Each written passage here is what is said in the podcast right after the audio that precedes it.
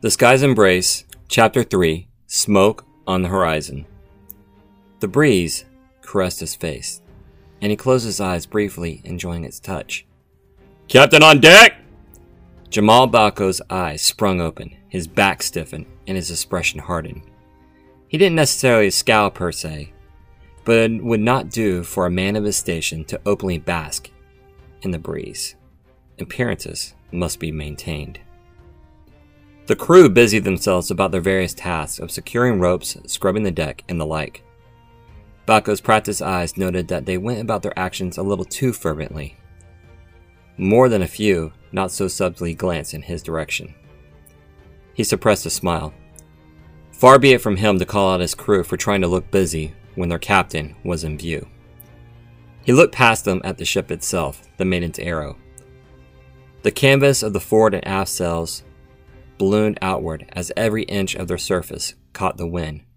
From his angle by his cabin door, Baako could glimpse the tips of the wing sails over the ship's sides. His gaze shifted, as it always did, to the continental branch to the west. Across the span of empty sky was the border of the Kitani Empire.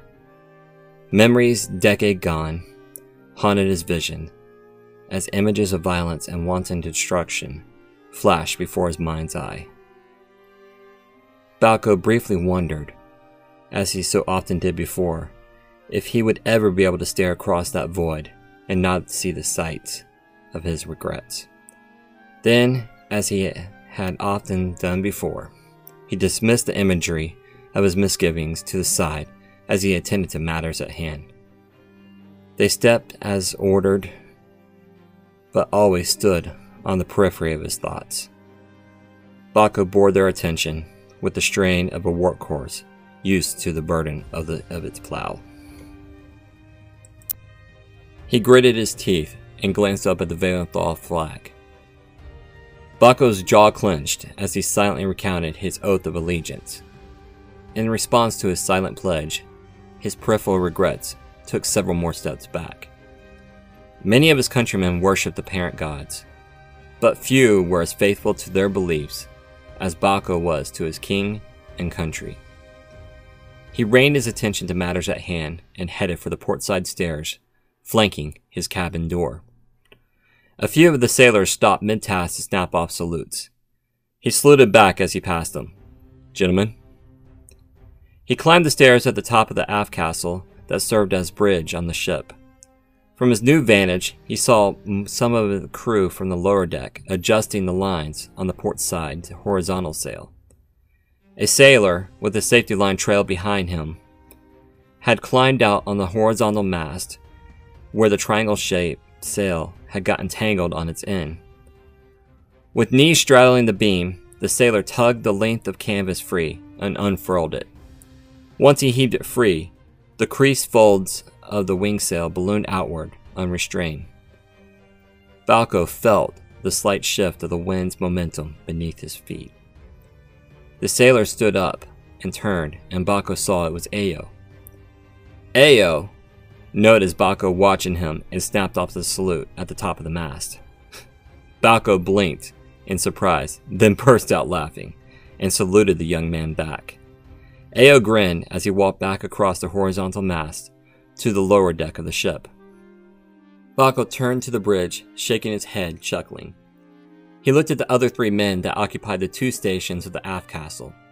His second command, Lieutenant Daniel Akeen, was conversing with Alistair Bromont, a squat, heavily muscled man who grasped the handles of the ship's wheel with massive hands. On Bromont's thick shoulders fluttered Spritz, a green skinned pixie. Her wings flapped lazily and flashed a myriad of colors as she dreamed. Bromont ignored her proximity to his face as he listened to whatever murmured instructions Akeen gave him. Bromont nudged the lieutenant and nodded in Baako's direction. As Akeen turned, Bromont called out, Captain on the bridge? He, Akeen, and a third young man, Isaac Jolovich, at the back of the bridge saluted. On Bromont's shoulder, Spritz popped up clearly startled. She took to the air and buzzed around Bromont's head. Her wings flashed in a series of reds and oranges. Baako watched her flight for a moment before he returned their salutes. As you were, gentlemen. He looked at Akeen. Lieutenant?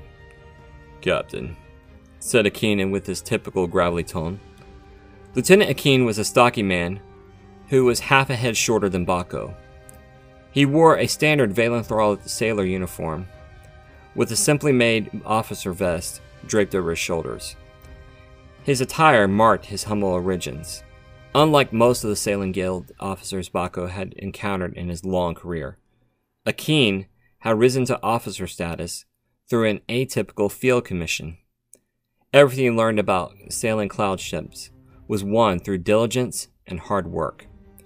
It was an opportunity he would have unlikely achieved in the interior lands of the Valenthal kingdom based on appearance alone. Baako's gaze slid past Akeen's distorted features to the young officer's keen eyes. Most of Akeen's face and a good portion of his body looked like melted wax. It was a painful token he was cursed with after surviving a house fire as a lad. What was unusual about his scarring was a hand shaped print across his face, where his skin was normal. Baako had never learned why he had such distinctive markings, and Akeen never offered. Baako said, You requested my presence? I did, sir. The lookout spotted smoke on the horizon. Smoke?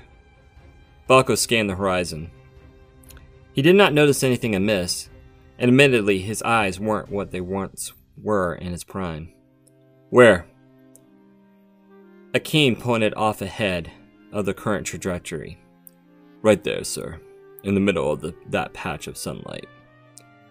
He handed Baako his spyglass, who raised it to his eye. The scenery jumped into focus. It took only a moment for Baako to find where his second indicated. A stream of gray smoke rose in what appeared to be a clearing of several leagues ahead. Without taking his eye away from the spyglass, Baako commented. That's quite a bit of smoke. Looks to be at least a few hours old, though. Akeen nodded. That's what Spider thought too, sir. Baako grunted. Master Spindel would know better than most. He lowered the spyglass, still covering still surveying the general direction. I don't believe we've had any storms out this way, even in the off chance the storm descended from the higher branches before sinking into the western abyss. I don't think that it would have escaped our lookout's attentions. Agreed, said Akeen. Zafani would have also likely felt something and alerted us. Baako pursed his lips and merely grunted. Baako noted their positioning and calculating their travel time. It's pretty close to the King's Road. Akeen's scarred eyelids shot up. McSteed's branch. Baako nodded. We should consider this smoke might be a sign of some kind of trouble. You think raiders? Baako shrugged. It's possible. It would have to be a significant force. McSteed's ranch is larger than some townships I've known. Could be foul creatures of some sort. He shook his head. It could very well be nothing. Nonetheless, we should investigate with due haste. Aye, Captain. I agree, said Akeen.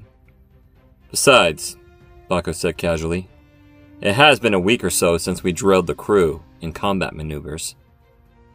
A slow smile spread across Akeen's misshapen face. Aye, Captain. Baako's expression was still grim, but there was an unmistakable twinkle in his eye.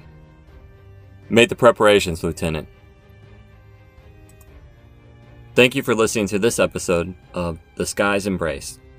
If you're interested in other works by Christopher Chancy, feel free to check out his website at christopherchancy.com or consider supporting him at patreon.com slash Christopher Chancy.